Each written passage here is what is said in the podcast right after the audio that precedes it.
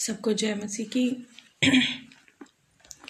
आइए हम लोग वचन में जाएँगे और एक वचन को निकालेंगे। इफिसियों छ अध्याय और उसका अठारह पद इफिसियों उसका छ अध्याय और अठारह पद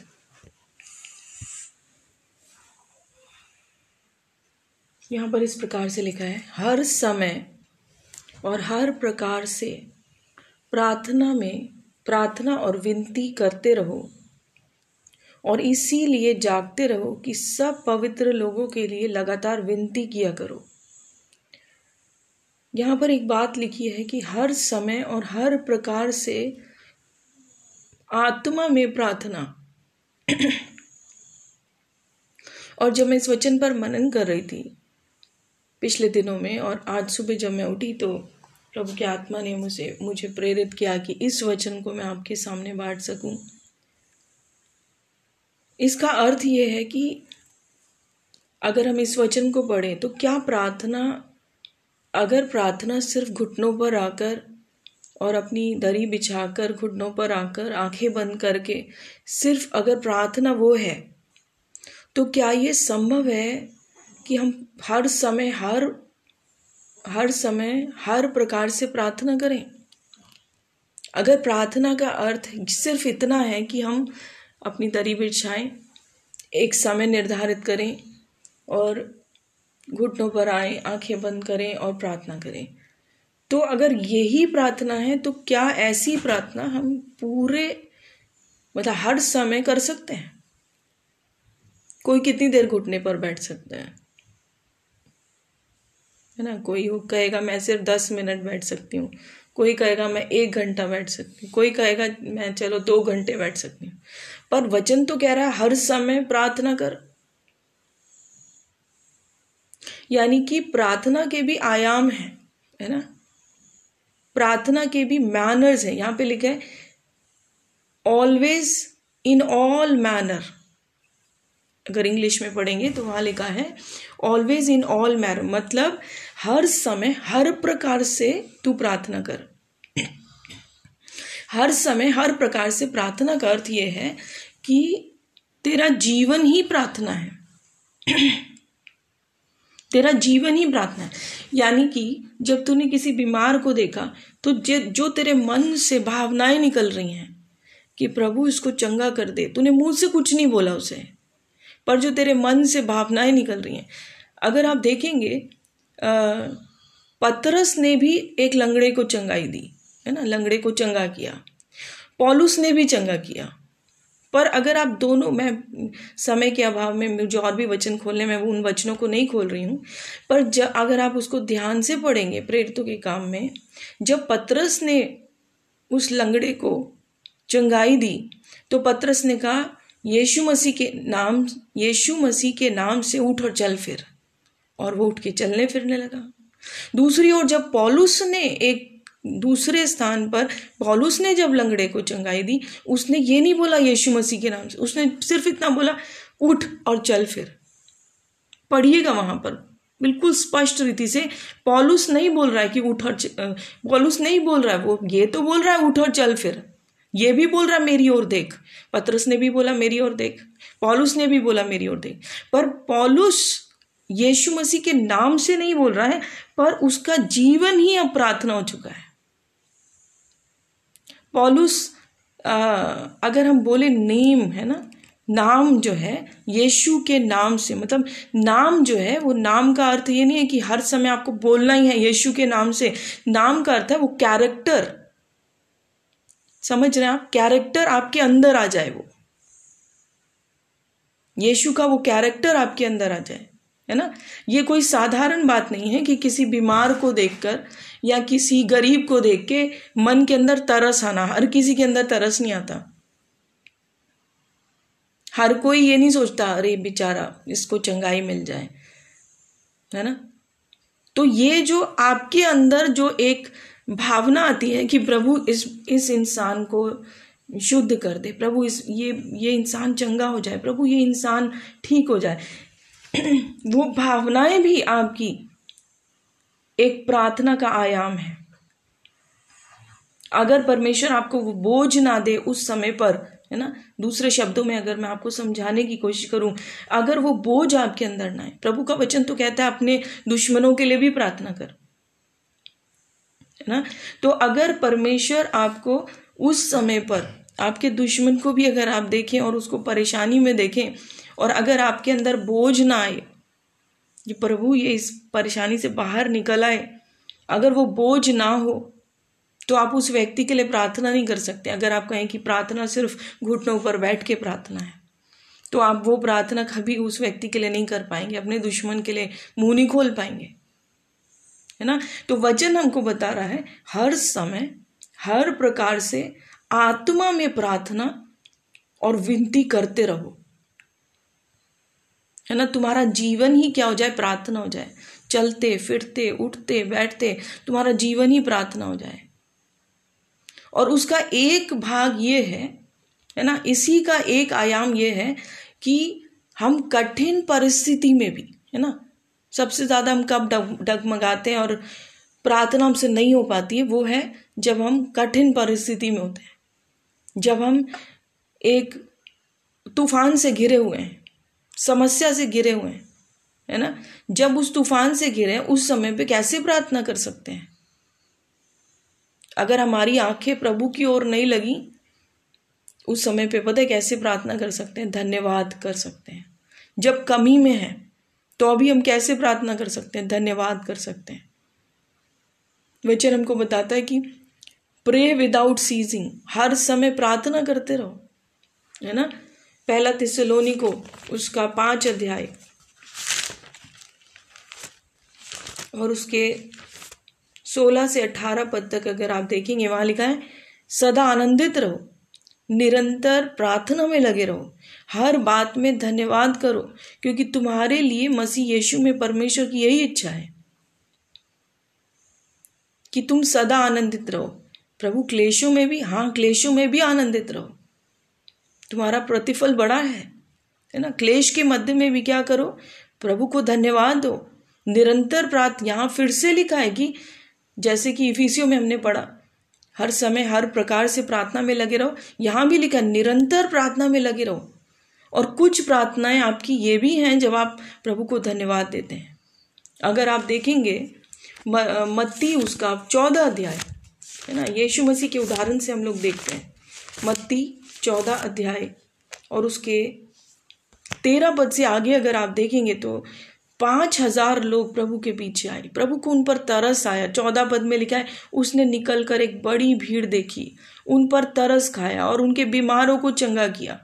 ठीक है? सबसे पहले तो प्रभु ने उन पर तरस खाया, उनकी बीमारियों से उन्हें चंगा कर दिया। ठीक है? चेले कहने लगे, इनको कहाँ है प्रभु? सुनसान जगह है, देर हो रही है, इन सबको आप भेज दीजिए। पंद्रह पद को आप पढ़ेंगे, वहाँ लिखा है, ताकि ये अपने लिए भोजन मोल ले सकें। ठीक है? पाँच हज़ार पुरुष और उसके साथ महिलाएँ, बच्चे। अगर आप अपने शहर के भी बारे में सोचें आज के समय में, शहर में पाँच हज़ार लोगों को सड़क पर छोड़ दिया जाए कि वो रेस्टोरेंट्स में, है ना? ढाबों में जाकर खाना खाएँ तो मुझे लगता है कि उन्हें खाना नहीं मिल पाएगा। एक साथ पाँच हज़ार लोग छोड़ दीजिए, शहर में। और प्रभु को मालूम था कि ये संभव नहीं है और ये यहाँ पाँच हज़ार से अधिक लोग थे। ठीक है? और ये सुनसान जगह में थे। तेरा पद में लिखा है कि वो किसी सुनसान जगह को एकांत में चला गया और वहीं पर लोग उसके पीछे आए। ठीक है? तो यीशु ने उनसे कहा, उनका जाना आवश्यक नहीं है, तुम उन्हें खाने को दो।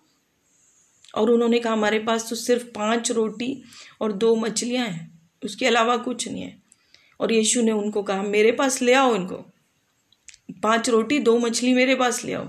तब उसने लोगों को पास घास पर बैठने को कहा और उन पाँच रोटी और दो मछलियों को लिया और स्वर की ओर देखकर धन्यवाद किया और रोटियाँ तोड़ तोड़कर चेलों को दी और चेलों ने लोगों को।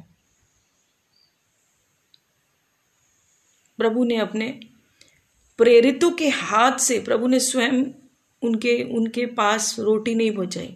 प्रभु ने प्रेरितों के द्वारा उस रोटी को उन तक पहुँचाया। पर जो यहाँ पर मेरा भाग है, जिन, जिसको मैं दिखाना चाहती हूँ आपको, है ना, बहुत सी चीज़ें हम यहाँ सीख सकते हैं, पर कमी में जब सिर्फ़ पाँच रोटी है और सिर्फ़ दो मछली प्रभु यीशु मसीह के हाथ में आई, सिर्फ़ पाँच रोटी और दो मछली, इस थोड़े से में भी प्रभु यीशु मसीह ने कैसी प्रार्थना करी कि सब लोग खा पाए?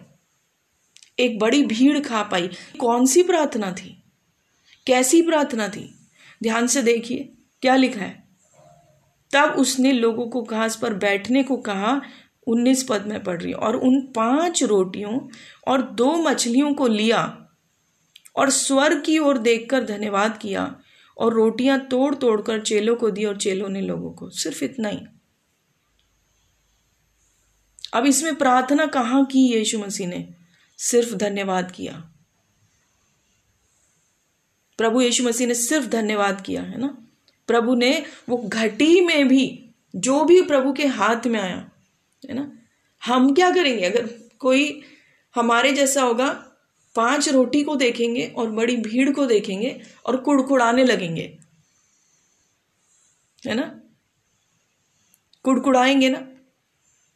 अगर आपके घर में मेहमान आए हैं और आपके पति सिर्फ़ ढाई सौ ग्राम, बीस लोग आए हैं और ढाई सौ ग्राम आपके पति पनीर लेकर आए कि सबके लिए बना दे तो आप क्या करेंगे? कुड़कुड़ाएँगे ना? कुड़कुड़ाएँगे ना? ये क्या लेके आए हो? ढाई सौ ग्राम में मैं बीस लोगों को कैसे खिलाऊँगी? पर यीशु ने वही थोड़े से को उठाया प्रभु की ओर और, और धन्यवाद दिया। ठीक है? और जब प्रभु ने वो धन्यवाद दिया वो प्रभु की प्रार्थना थी। प्रभु यीशु की प्रार्थना का एक तरीका था और वही प्रभु हमको भी बार बार सिखा रहा है हर समय हर प्रकार से प्रार्थना कर धन्यवाद दे। है ना? धन्यवाद दे। थोड़े में भी धन्यवाद दे।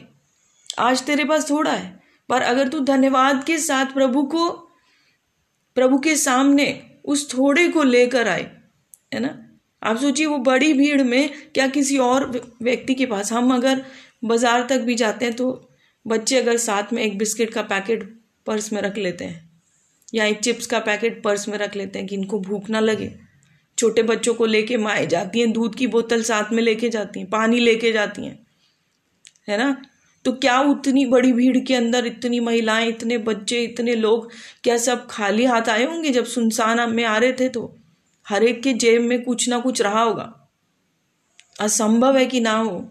किसी के पास कोई फल रहा होगा, किसी के पास केले रहे होंगे, किसी के पास कुछ और रहा होगा। रोटी रही होगी। पर सिर्फ़ एक लड़के के पास सब क्या सोच रहे होंगे? अरे, इससे तो मेरा ही गुजारा होगा।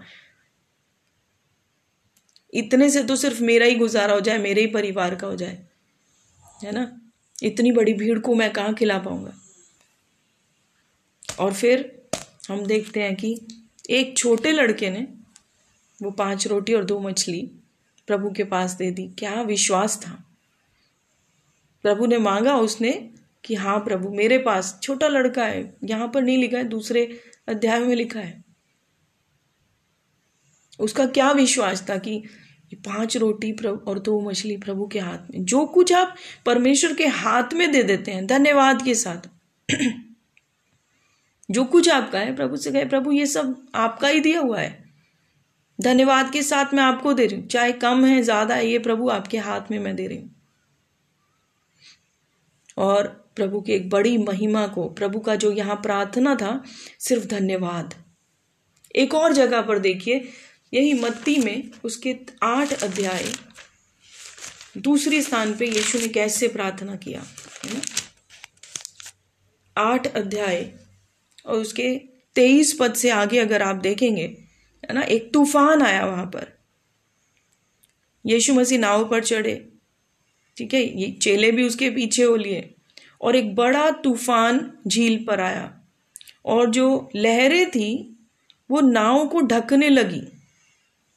और तो भी यीशु सो रहे थे। ठीक है? यानी कि अगर यीशु नाव पर सो रहे हैं और लहरें नाव को ढाक रही हैं, इसका मतलब पानी यीशु पर भी गिर रहा होगा। है ना? फिर चेलों ने उसे पास आकर जगाया और कहा, हे प्रभु, हमें बचा, हम नष्ट हुए जाते हैं। उसने उनसे कहा, हे अल्पविश्वासियों, क्यों डरते हो? प्रभु ने उन्हें डांटा। ठीक है? क्यों डांटा? कि वो कह रहे हैं, प्रभु, हमें बचा, हम नष्ट हुए जाते हैं। जिस नाव पर प्रभु यीशु मसीह हैं, क्या वो नाव डूब सकती थी? जिस नाव पर प्रभु यीशु मसीह, अगर आपके जीवन में प्रभु है, आपको मालूम है प्रभु मेरे अंदर है। प्रभु का वचन कहता है, सब बातें कुल मिलाकर भलाई को उत्पन्न करती हैं। हर परिस्थिति में हम धन्यवाद दे सकते हैं। हर परिस्थिति में प्रभु की ओर विश्वास से देख सकते हैं, प्रभु की ओर ताक सकते हैं, है ना? प्रभु को धन्यवाद दे सकते हैं। अपनी समस्याओं के बीच में भी क्लेशों के बीच में भी, जो तूफ़ान आया उसके बीच में भी, प्रभु इनको क्या कह रहे तुम अल्प विश्वासी हो, तुम्हारा विश्वास बहुत थोड़ा है। उनका विश्वास क्या था? प्रभु उठ जाए, प्रभु चंगा कर दे। मरियम का, मार्था का विश्वास क्या था? प्रभु अगर यहाँ होता तो हमारा भाई नहीं मरता। पर एक सूबेदार का भी विश्वास था, जिसने कहा, प्रभु, यहीं से कह दे, मेरा दास चंगा हो जाएगा। एक वो भी विश्वास था। क्या मरियम, मार्था ये ये बात यीशु तक नहीं भेज सकती थी। प्रभु बस वहीं से कह दे, लाजर चंगा हो जाएगा। मरियम मार्था भी तो कह सकती थी, पर मरियम मार्था का विश्वास यह था, प्रभु यहाँ होता तो मेरा भाई बच जाता। यहाँ प्रभु अगर जीते जी, अगर आ जाए, लाजर के जीते जी, अगर प्रभु आ जाए तो मेरा भाई बच जाएगा। पर एक और विश्वास था, सूबेदार का विश्वास। अन्य जाति व्यक्ति उसने बस ये कहा, प्रभु, यहीं से बोल दे बस, और मेरा दास चंगा हो जाएगा। और यहाँ भी इनका विश्वास क्या था? प्रभु, तू उठ जाए अगर अगर तू जाग जाए, तू तो सो रहा है। तुझे नहीं मालूम क्या चल रहा है। क्या प्रभु को नहीं मालूम था क्या चल रहा है? असंभव है है ना? यीशु को मालूम था कि तूफ़ान, सोते हुए भी मालूम होगा प्रभु को कि तूफ़ान आ रहा है। वो पानी गिर रहा है। शायद थके होंगे, शायद पूरी रात प्रार्थना किया होगा तो सोए होंगे। है ना? जब यीशु है आपके जीवन में, जब यीशु है आपकी नाव में तो कैसे संभव है कि वो डूब सकती है? है ना? और प्रभु ने कहा, तुम अल्प विश्वासी हो। तुम्हारा विश्वास सिर्फ़ इतना है कि मैं उठ जाऊँ और मैं कर दूँ। तुम्हारा विश्वास सिर्फ़ इतना है कि प्रभु, तू उठ, तू कर। प्रभु, तू अरे, प्रभु ने कहा, जैसे मैं, प्रभु क्या चाह कह रहा था यहाँ पर, जैसे मैं उठकर आंधी और पानी को डांट सकता हूँ, तुम भी डांट सकते थे। डांटना चाहिए था कि नहीं? हमारा स्वामी यहाँ सो रहा है। मतलब और कुछ नहीं तो मैं होती तो यही बोलती शायद, प्रभु यीशु यहाँ सो रहे हैं। इस पानी का, तूफ़ान का, है ना, इस नाव पर आने का अधिकार कैसे हो गया? हमारा स्वामी यहाँ सो रहा है। प्रभु यीशु यहाँ सो रहे हैं। ये पानी इस नाव में नहीं आ सकता। है ना? और प्रभु ने कहा, तुम अल्पविश्वासी हो और तुम डरते हो। और अगर डरने का कारण नहीं था तो प्रभु ने क्यों डांटा फिर आंधी और पानी को? नहीं डांटना चाहिए था। प्रभु भी नहीं डरते। है ना? प्रभु तो नहीं डरे होंगे, पर मैं एक बात बोल रही हूँ कि अगर सच में डरने का कोई कारण नहीं था तो प्रभु ने क्यों शांत कर दिया उस आंधी और तूफ़ान को? और प्रभु ने ये कहा कि एक प्रार्थना का आयाम ये भी है कि तुम अपनी समस्याओं के बीच में भी, उन क्लेशों के मध्य में भी जब घिर जाओ तूफ़ान से तो विश्वास से डांटो। विश्वास से डांटो। है ना? प्रभु जो कुछ उद्धार का काम था, प्रभु पूरा करके जा चुका है। दोबारा प्रभु यीशु मसीह नहीं आएँगे उद्धार का काम करने के लिए। प्रभु यीशु उद्धार को पूरा कर चुके हैं। उद्धार के काम को प्रभु यीशु मसीह ने पूरा कर दिया है। है ना? तो प्रभु यीशु मसीह दोबारा नहीं आएँगे, पर प्रभु ने हमें अधिकार दिया है। प्रभु ने क्या कहा? तू पत्रस है, तुझ पर मैं अपनी कलीसिया बनाऊँगा। आधोलोक के फाटक तुझ पर प्रबल नहीं होंगे। जो कुछ तू पृथ्वी पर बांधेगा, वो स्वर्ग में बंधेगा। जो तू पृथ्वी पर खोलेगा, वो स्वर्ग में खोलेगा। जो अधिकार, अगर प्रकाशित वाक्य में देखें, यही अधिकार प्रभु यीशु मसीह का है। स्वर्ग और पृथ्वी की, है ना अधोलोक की कुंजियाँ प्रभु को दी गई। वो कुंजियाँ प्रभु ने हमें दे दी है। हमारे हाथ में दिए। यहाँ तक भी प्रभु ने कहा, जिसके पाप तुम रखे रहोगे, वो रखे रहेंगे। जिसके क्षमा कर दोगे, क्षमा हो जाएँगे। तो परमेश्वर हमसे ये चाहता है, हर समय, हर प्रकार से मैनर्स ऑफ़ प्रेयर कई प्रकार के प्रार्थनाएँ हैं।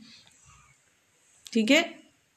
जब आप तूफानों से गिर जाएँ, उसके मध्य में, उसके मध्य में भी अधिकार की प्रार्थना है।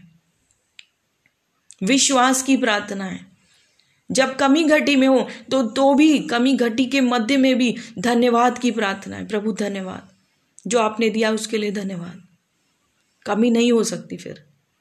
अगर यीशु को नहीं हुई, धन्यवाद करके पाँच रोटी, दो मछली से प्रभु अगर इतनी बड़ी भीड़ को खिला सकता है, हमें भी कमी नहीं हो सकती। है ना? अगर हम हम सच में धन्यवादी हो जाएँ और प्रभु तीसरी बात बोलकर समाप्त करेंगे। तीसरी चीज़, प्रभु हमारे मनों में बोझ देता है। ठीक है? बोझ देता है। कैसे बोझ देता है? चलते फिरते प्रभु आपको याद दिलाएगा। उस व्यक्ति के लिए प्रार्थना कर। तो ज़रूरी नहीं है कि ढूंढे आपकी चटाई कहाँ गई, आपका कमरा कहाँ है ना? आपकी कोठरी कहाँ है? आप बैठे नहीं, जैसे हैं, वैसे ही प्रार्थना करिए। चल रहे हैं, रास्ते में चलते चलते प्रार्थना करिए जब प्रभु याद दिलाए ना, आपको याद दिलाएगा प्रभु का आत्मा, वो व्यक्ति प्रार्थना करिए उसके लिए। दूसरा व्यक्ति उसके लिए प्रार्थना करिए। बर्तन धोते धोते आपको याद आ रहा है, किसी व्यक्ति के विषय में प्रार्थना करिए। प्रभु बोझ और दे रहा है, उसको फ़ोन करिए, आपको मालूम चलेगा उसके जीवन में क्या घट रहा है। ठीक है? सोते, जागते, उठते, बैठते, ये तभी संभव है हर समय हम कब प्रार्थना करेंगे जब हमारा मन प्रभु की ओर लगा है? है ना? संसार की ओर नहीं कि हम ये कर लें, वो कर लें, ये पालें, वो पालें नहीं। संसार की ओर लगा रहेगा तो हम नहीं कर पाएँगे।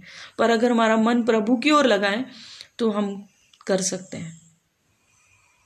है ना? तो हर समय, हर प्रकार से आत्मा में, प्रभु के आत्मा में मतलब आत्मा के चलाए हुए, आत्मा के सिखाए हुए, हर समय प्रार्थना करने वाले हों।